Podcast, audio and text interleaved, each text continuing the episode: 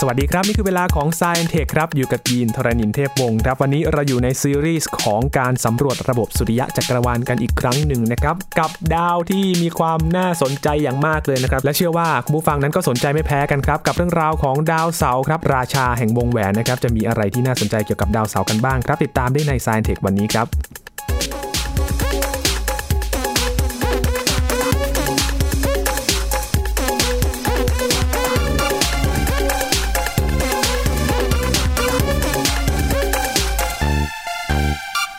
มาถึงคิวของดาวเคราะห์ที่เชื่อว่าคุณผู้ฟังสนใจมากๆเลยนะครับแล้วก็น่าจะติดตาม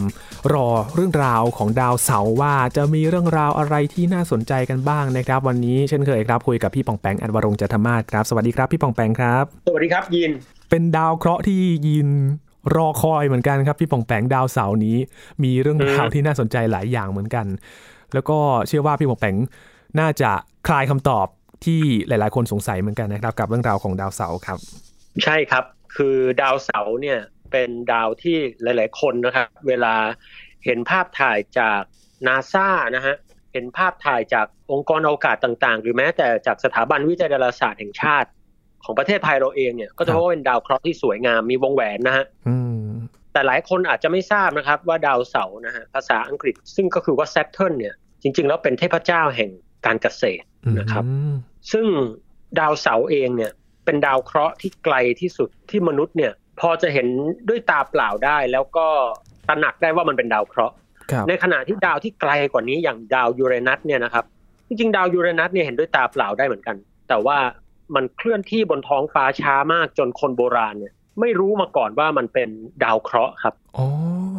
จริงๆแล้วดาวยูเรนัสเนี่ยเขาก็เห็นมาก่อนใช่ฮะเราเห็นด้วยตาเปล่าได้ครับดาวยูเรนัสอาจจะไม่ใช่ทุกวันนะฮะอาจจะต้องเป็นวันที่ฟ้าดีมากๆแล้วก็จังหวะการโคจรของมันอยู่ในตำแหน่งที่เราเห็นได้แต่ว่ายิ่งมันอยู่ไกลเนี่ยคาบการโคจรรอบดวงอาทิตย์คือการโคจรครบรอบมันยิ่งช้ามากเลยอย่างดาวเสาร์เองเนี่ยนะฮะกว่าจะโคจรครบหนึ่งรอบเนี่ยก็ใช้เวลาประมาณยี่สิบเก้าปีครึ่งเข้าไปละนะครับดังนั้นกว่าดาวเสาร์จะโคจรครบรอบหน่อยยี่สิบเก้าปีคือดังนั้นเราจะเห็นมันเปลี่ยนตำแหน่งบนท้องฟ้าเนี่ยช้าหน่อยแต่ดาวยูเรนัสเนี่ยมันเปลี่ยนตำแหน่งช้าจนกระทั่งว่าคนสมัยโบราณเนี่ยไม่รู้เลยว่ามันเป็นดาวเคราะห์หรือเป็นอะไรนะซึ่งเรื่องนี้เดี๋ยวเราว่ากันอีกทีครับแต่สงสัยเรื่องหนึ่งครับดาวเสาร์กับเรื่องโบราณแสดงว่ายุคโบราณเนี่ยก็มีการพูดคุยเรื่องของดาวเสาร์กันมานานแล้วใช่ไหมครับใช่ครับเราสนใจมันมานานละแล้วก็ที่เราบอกว่ามันเป็น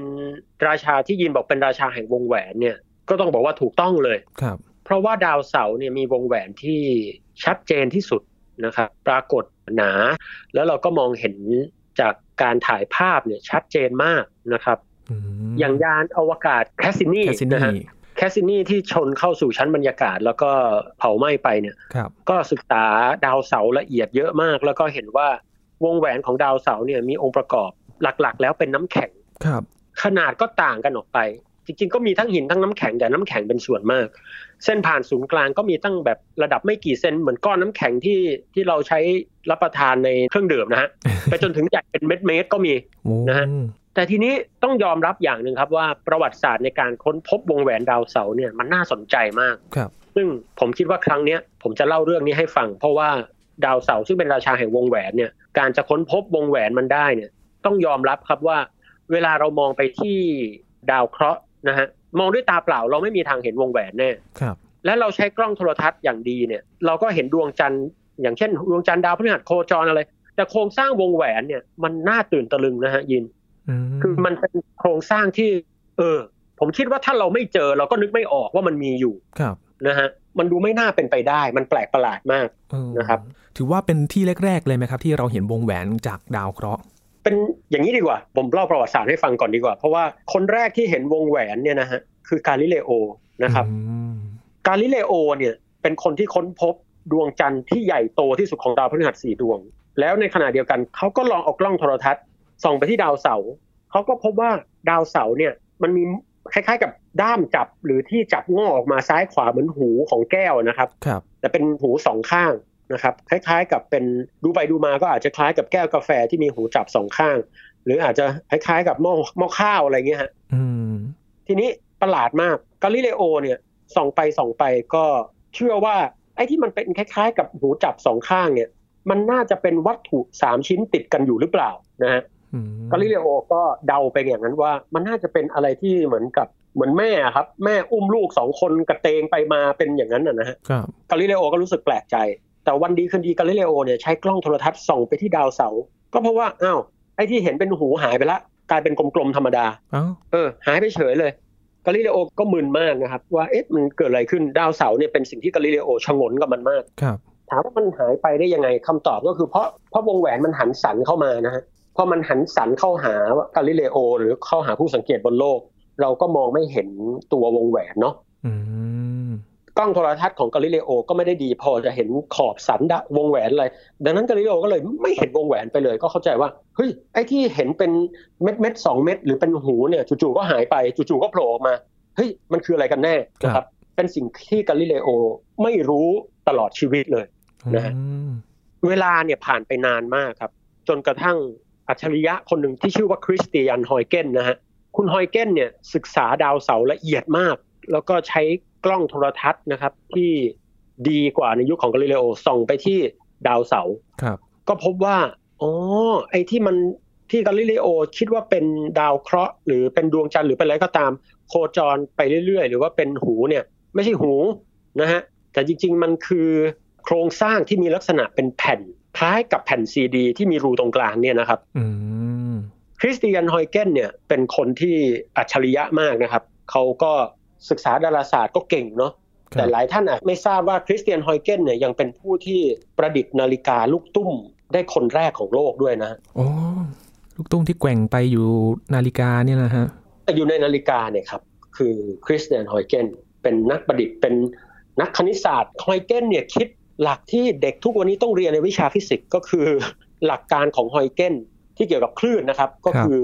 เวลาเด็กจะวาดรูปคลื่นน้ำนะฮะที่มันแผ่ออกไปเป็นวงกลมเนี่ยหลักการของไฮเกนเนี่ยพบว่าแต่ละจุดบนผิวหน้าคลื่นเนี่ยจะเหมือนแหล่งกำเนิดคลื่นเล็กๆซึ่งจะให้กำเนิดคลื่นออกไปอย่างต่อเนื่องนะครับเรียกว่าไฮเกน principle ไฮเกนเนี่ยคิดหลายอย่างนะฮะแต่ที่จะเอามาเล่าวันนี้แหละก็คือว่าเขาเป็นคนแรกที่ค้นพบว่าดาวเสาร์เนี่ยมีโครงสร้างเป็นแผ่นวงแหวนที่ติดกันเหมือนแผ่นซีดีนะครับอันนี้ก็ว่าเจ๋งแล้วเนาะทีนี้ความน่าสนใจคือว่าไอ้เจ้าวงแหวนเนี่ยนะฮะทุกวันนี้เรารู้ดีว่ามันไม่ได้เป็นแผ่นนะครับแต่มันเป็นวัตถุเล็กๆอย่างที่ผมเล่าให้ฟังว่ามันเป็นเศษน้ำแข็งที่มาเรียงกันเนาะแต่คนที่รู้ว่ามันเป็นเศษเล็กๆเหล่านี้ได้คนแรกเนี่ยไม่เคยเห็นเศษเล็กๆเหล่านี้เลยอ้าวนะฮะคนที่ค้นพบว่ามันเป็นเศษเล็กๆต่อกันนะครับคนแรกเนี่ยคือคุณเจมส์เคลิร์กแม็กซ์เวลล์นะอืมคือหมายถึงว่าเกิดจากการคำนวณเหรอครับหรือว่าไม่ได้เห็นของจริงมาก่อนเลยคือคุณแม็กซ์เวลล์เนี่ยครับคงจะได้อ่านงานของคุณฮอยเกนมาแหละนะฮะแต่ว่าพอเขาเห็นว่าเอ๊ะถ้ามันเป็นแผ่นซีดีมันจะเกิดปัญหาใหญ่มากนะฮะเขาเพราะว่ามันไม่สามารถเป็นแผ่นซีดีสม่ำเสมอแบบที่คุณฮอยเกนเสนอมาได้เพราะว่า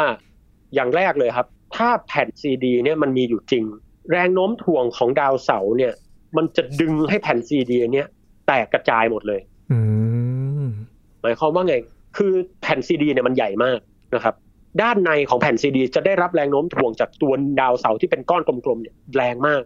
ส่วนด้านนอกก็จะได้รับแรงโน้มถ่วงน้อยกว่ามากผลต่างของแรงเนี่ยจะทำให้เกิดการบีบอัดนะครับขึ้นในตัวแผ่นซีดีเนี้ยซึ่งแรงยึดเกาะของตัววงแหวนเนี่ยหรือความแข็งแรงเนี่ยมันไม่น่าจะเพียงพอที่จะทำให้แผ่นซีดีเนี้ยมีเสถียรภาพนึกออกไหมฮะอืมคือแม็กซ์เวลล์เนี่ยเขาอธิบายว่ามันคงไม่เป็นปึกแผ่นอะไรขนาดนั้นหรอกไม่ได้เพราะถ้าเป็นมันจะแตกครับใช้การคำนวณอย่างเดียวเลยโอ้แต่ทีนี้เวลาเขาสร้างงานวิจัยออกมาเขาก็ต้องหาคำตอบถ้าจะให้ดีนะฮะครับชี้ให้เห็นปัญหาเนี่ยดีละแต่หาคำตอบเนี่ยจะเยี่ยมกว่าคุณแม็กซ์เวลล์เนี่ยเป็นอัจฉริยะนะครับที่เป็นแรงบันดาลใจให้อัลเบิร์ตไอน์สไตน์นะเขาคำนวณออกมาว่าเป็นแผ่นซีดีไม่ได้แล้วเขาก็พยายามคำนวณว่าเป็นไปได้ไหมที่มันจะเป็นของเหลวครับคุณแม็กซ์เวลล์ก็คำนวณออกมาก็เพราะว่าถ้าเป็นของเหลวเนี่ยมันจะเกิดการกระจัดกระจายแตกเป็นฟองแล้วก็ไม่เสถียรเหมือนกันเป็นอย่างอื่นเป็นอะไรไม่ได้เลยนะฮะหรือแม้แต่บอกว่าอาจจะเป็นดวงจันทร์ของของดาวเสาร์ที่เรียงต่อกันเป็นเม็ดใหญ่ๆเหมือนลูกประคำนะครับ ก็ไม่ได้เออคือแม็กซ์เวลล์เนี่ยเสนอยินอันนี้ขำใช่ไหมรู้สึกว่าเขา คือเวลาทำแบบจำลองนักฟิสิกส์เนี่ยจะก็ทำแบบนี้นะครับคือว่าถ้า A ไม่ได้แล้ว B ล่ะเอา B ไม่ได้ C ล่ะแล้วก็จะต้องเดาไปเรื่อยๆอย่างเงี้ยฮะสร้างแบบจำลองไปเรื่อยๆๆๆจนกระทั่งแบบเม็ดประคำนี่ก็ไม่ได้เพราะมันไม่เสถียรเดี๋ยวมันจะตกใส่ดาวเสาร์นะฮะคือพูดง่ายๆลองนึกภาพว่าเม็ดประคำมันเรียงต่อกันโอ้โหแล้วการโคจรมันเกิดการผิดปกติไปนิดนึงหรือได้รับแรงโน้มถ่วงชาวบ้านมาก่อกวนนิดเดียวโอ้โหแถวที่สวนสนามกันอย่างเป็นขบวนพาเหรดสวยงามตกกระเจิงแน่นอนนะฮะคุณแม็กซ์เวลล์ก็เลยมาพร้อมกับเขาเรียกว่าสัญชาตญาณของนักวิทยาศาสตร์ที่ลึกซึ้งนะคือพวกนักฟิสิกส์เก่งๆเนี่ยเขาจะมีสัญชาตญาณที่แบบเราก็ไม่รู้ว่าทำไมเขาคิดได้นะ เพราะว่าคือผมก็ไม่ได้เป็นอัจฉริยะนะแต่พออ่านปุ๊บก็เลยโอ้โห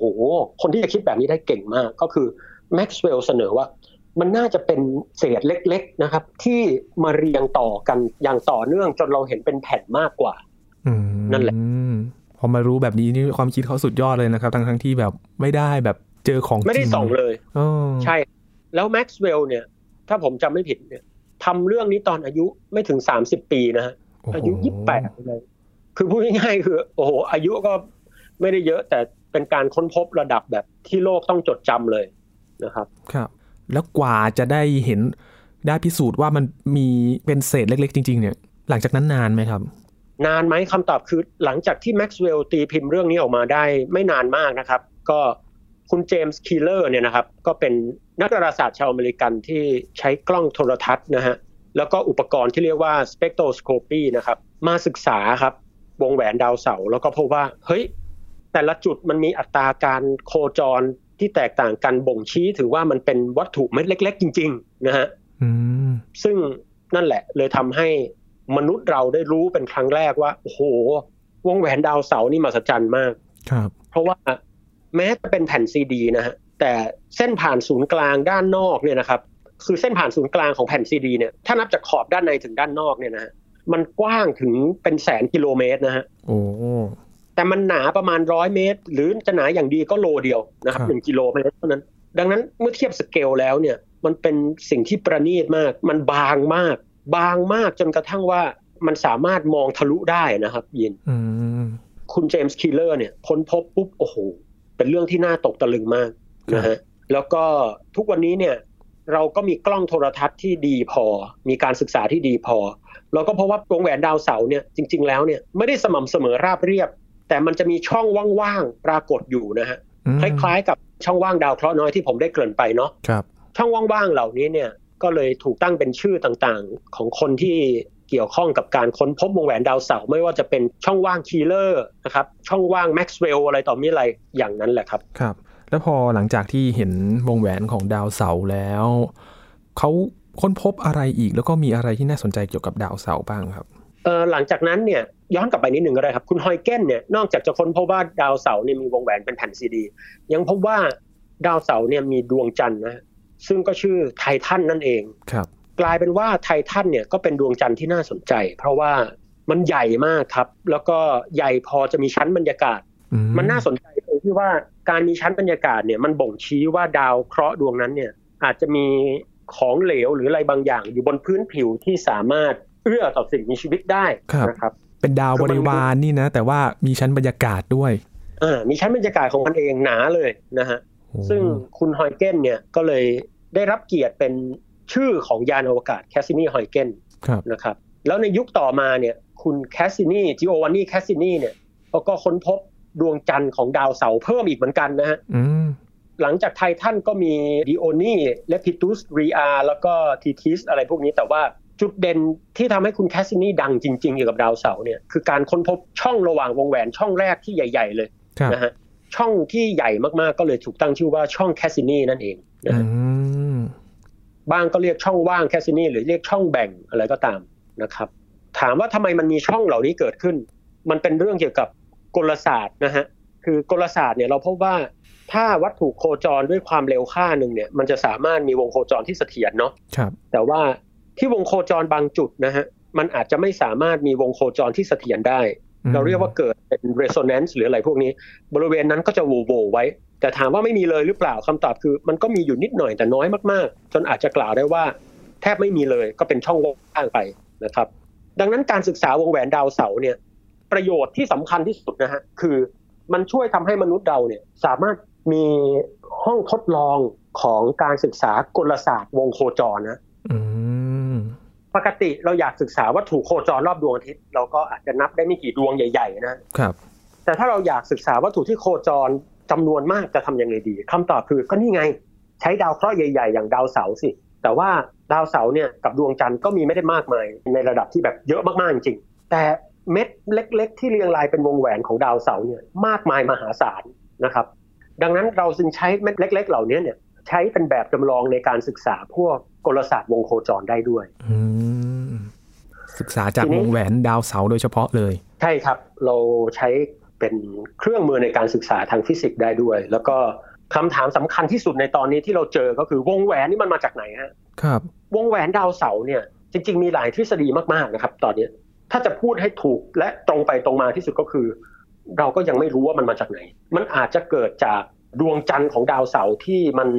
โดนแรงโน้มถ่วงของดาวเสาร์นะดึงดูดแรงจนแตกเป็นเม็ดเล็กๆถามว่าเป็นไปได้ไหมก็อาจจะเป็นไปได้หรืออาจจะเกิดจากวัตถุอื่นๆที่มันเข้ามาแล้วก็โดนแรงโน้มถ่วงหรืออะไรก็ตามคือตอนนี้ปริศนาเกี่ยวกับวงแหวนดาวเสาร์เนี่ยก็มีอยู่เยอะนะครับแล้วจริงๆปริศนาเกี่ยวกับการหมุนรอบตัวเองของดาวเสาร์เองก็มีอยู่นะฮะคือดาวเสาร์เนี่ยมันเป็นดาวเคราะห์ยักษ์ใหญ่นะฮะซึ่งผิวของมันเนี่ยแต่ละจุดไม่ได้โคจรด้วยอัตราเท่ากันทั้งหมดครับเพราะว่าตัวมันไม่ใช่ของแข็งนะครับดังนั้นการวัดอัตราการหมุนของดาวเสาร์เนี่ยก็เป็นสิ่งที่นักดาราศาสตร์พยายามศึกษาหาให้ได้ถึงความแม่นยำว่ามันหมุนด้วยอัตราเท่าไหร่กันแน่อันนี้ก็เป็นอีกหัวข้อนึงและอีกประการนึงก็คือเนี่ยครับเวลาเราศึกษาระบบแปลกๆเหล่านี้บางทีเราเจอสิ่งที่เราไม่เชื่อว่ามันจะเจออีกจุดนึงที่น่าสนใจคือที่ขั้วของดาวเสาร์นะครับขั้วเหนือของดาวเสาร์จะมีพายุพัดเป็นรูปหกเหลี่ยมนะครับเรียกว่า Saturn Hexagon ซึ่งนักดาราศาสตร์นักฟิสิกส์เองเนี่ยก็พยายามอย่างแรกเลยตกใจก่อนว่าเฮ้ยพายุอะไรพัดเป็นหกเหลี่ยมนะแล้วก็มีการศึกษาว่าเหตุใดมันจึงพัดเป็นหกเหลี่ยมนะครับก็พบว่าอ๋อเมื่อศึกษาด้วยกลศาสตร์ของไหลแล้วสร้างแบบจำลองในในห้องทดลองเนี่ยมีการทดลองสร้างน้ำวนนะฮะผมไปดูคลิปมาเขาใช้น้ำวนที่เงื่อนไขพยายามทำให้เหมือนดาวเสาร์ที่สุดเท่าที่เขาจะทำได้นะครับแล้วเขาก็พบว่าเออมันหมุนเป็นรูปหกเหลี่ยมได้จริงนะครับก็เสถียรด้วยนะฮะนี่คือเรื่องของดาวเสาร์ Saturn Hexagon ซึ่งดาวเสาร์เนี่ยอย่างที่บอกครับมีจุดน่าสนใจหลายอย่างนักดาราศาสตร์เองก็ส่งยานไปตั้งหลายลำละจริงๆแคสซินีฮอยเกนเนี่ยที่เป็นข่าวดังเนี่ยไม่ใช่ลำแรกนะครับอ๋อไม่ใช่ลำแรกด้วยเหรอครับไม่ใช่ลำแรกครับก่อนหน้านี้มีทั้ง Pioneer สิบเอ็ด Voyager เองเนี่ยที่เป็นยานอวกาศระดับประวัติศาสตร์เองเนี่ยนะฮะก็โคจรผ่านดาวเสาร์มาแล้วนะครับพูดง่ายๆคือดาวเสาร์เนี่ยเป็นวัตถุที่นักดาราศาสตร์ให้ความสนใจมาโดยตลอดนะครับครับทีนี้หนึ่งในวิธีการศึกษาวงแหวนดาวเสาร์เนี่ยซึ่งผมคิดว่ามันน่าสนใจเลยอยากนำมาเล่าให้ฟังนะฮะก็คือเขาใช้วิธีการถ่ายรูปตรงๆครับอันนี้ชัดเจนมากไม่ได้เข้าใจยากอะไรก็ถ่ายไปตรงๆเลยนะฮะเพราะทุกวันนี้กล้องก็ดีกว่าสมัยก่อนแล้วนะครับยานแคสซินีฮอยเกนเนี่ยพอถ่ายรูปวงแหวนในระดับดีเทลเนี่ยก็เพราะว่าเฮ้ยประหลาดนะฮะเห็นว่าวงแหวนดาวเสาร์เนี่ยมีโครงสร้างคล้ายภูเขางอกขึ้นมาเต็มไปหมดเลยก็มีเป็นหยักๆหนามๆขึ้นมาเต็มไปหมดเลยนะครับค้นพบว่าโครงสร้างดาวเสาร์เนี่ยนะครับมีลักษณะคล้ายกับใบพัดก็มีนะฮะค้นพบว่าโครงสร้างดาวเสาร์เนี่ยมีความหนาแน่นไม่เท่ากันนะฮะแล้วบางจุดเนี่ยกระจายออกมาเหมือนซี่ล้อนะฮะคือความหนาแน่นสูงมันก็จะปรากฏหนากว่าที่อื่นแล้วมันดันหน้าตาเหมือนซี่ล้อจักรยานก็มีอีกนะฮะแล้วก็ค้นพบวงแหวนที่แบบชื่อวงแหวนที่น่าสนใจมากคือวงแหวนชื่อ Phoebe Ring นะครับ Phoebe Ring เนี่ยเป็นวงแหวนที่กระจายออกมาใหญ่มากๆนะครับใหญ่มากๆคือตาเปล่าเนี่ยมองไม่เห็นแน่นอนครับครับแต่ว่าเมื่อศึกษาโดยละเอียดด้วยการตรวจจับคลื่นคลื่นแม่เหล็กไฟฟ้าในช่วงต่างๆเนี่ยเขาเห็นเลยฮะแล้วก็พบว่าเฮ้ยวงแหวนที่ตามองไม่เห็นเนี่ยมันก็มีนะฮะซึ่งเขาเชื่อว่าเกิดจากฝุ่นจากดวงจันทร์ฟีบี้เนี่ยมันมันมีดวงจันทร์ดวงหนึ่งชื่อฟีบี้แล้วฝุ่นเนี่ยก็กระจายอยู่รอบๆนะครับใหญ่มากๆครับนั่นแหละครับแสดงว่าวงแหวนของดาวเสาร์เนี่ยมันก็มีแบ่งแยกเป็นหลายๆชั้นหลายๆอย่างอีกทีหนึ่งด้วยใช่ครับแบ่งเป็นหลายๆชั้นหลายๆวงนะฮะแล้วก็หลายประเภทมากๆวัตถุที่นอกจากจะสวยงามแล้วเนี่ยยังเต็มไปด้วยความซับซ้อนสุดๆครับนี่แค่เรื่องวงแหวนของดาวเสาร์เท่านั้นเองนะครับพี่บองแปงแบบ มีหลายๆอย่างที่น่าสนใจแล้วก็มีเรื่องที่โอ้โหเอาจริงๆมนุษย์เรานี่ก็ไม่ธรรมดาเหมือนกันนะครับสนใจดาวเสาร์วงแหวนดาวเสาร์แล้วก็มันมีการคำนวณอะไรมากมายแล้วมีสิ่งที่เกิดขึ้นพอไปพิสูจน์ก็เกิดขึ้นจริงด้วยใช่ครับทิ้งท้ายนิดเดียวเกี่ยวกับเรื่องดวงจันทร์ที่ผมคิดว่าน่าสนใจมากคือเอนเซลาดัสฮะเอนเซลาดัสเนี่ยเป็นดวงจันทร์ที่โคจรอยู่รอบๆดาวเสาร์นะครับผิวของมันเนี่ยมีลักษณะเป็นรอยขีดขีดข่วนคล้ายๆกับเป็นเขาเรียกว่าไทเกอร์สตริปนะฮะคล้ายๆกับลายพาดกลอนของเสือครับก็บริเวณขั้วขั้วใต้ของเอนเซลาดัสเนี่ยมีน้ำพุออกมาโอ้ทีนี้น้ำพุของเอนเซลาดัสเนี่ยเราพบว่าเราเจอสารอินทรีย์ครับซึ่งเป็นสารมีเทนนะฮะครับพุ่งออกมาจากน้ำพุร้อนที่ขั้วใต้ของเอนเซลาดัสนะอืมมันเจอสารมีเทนเนี่ยเป็นเรื่องใหญ่มาก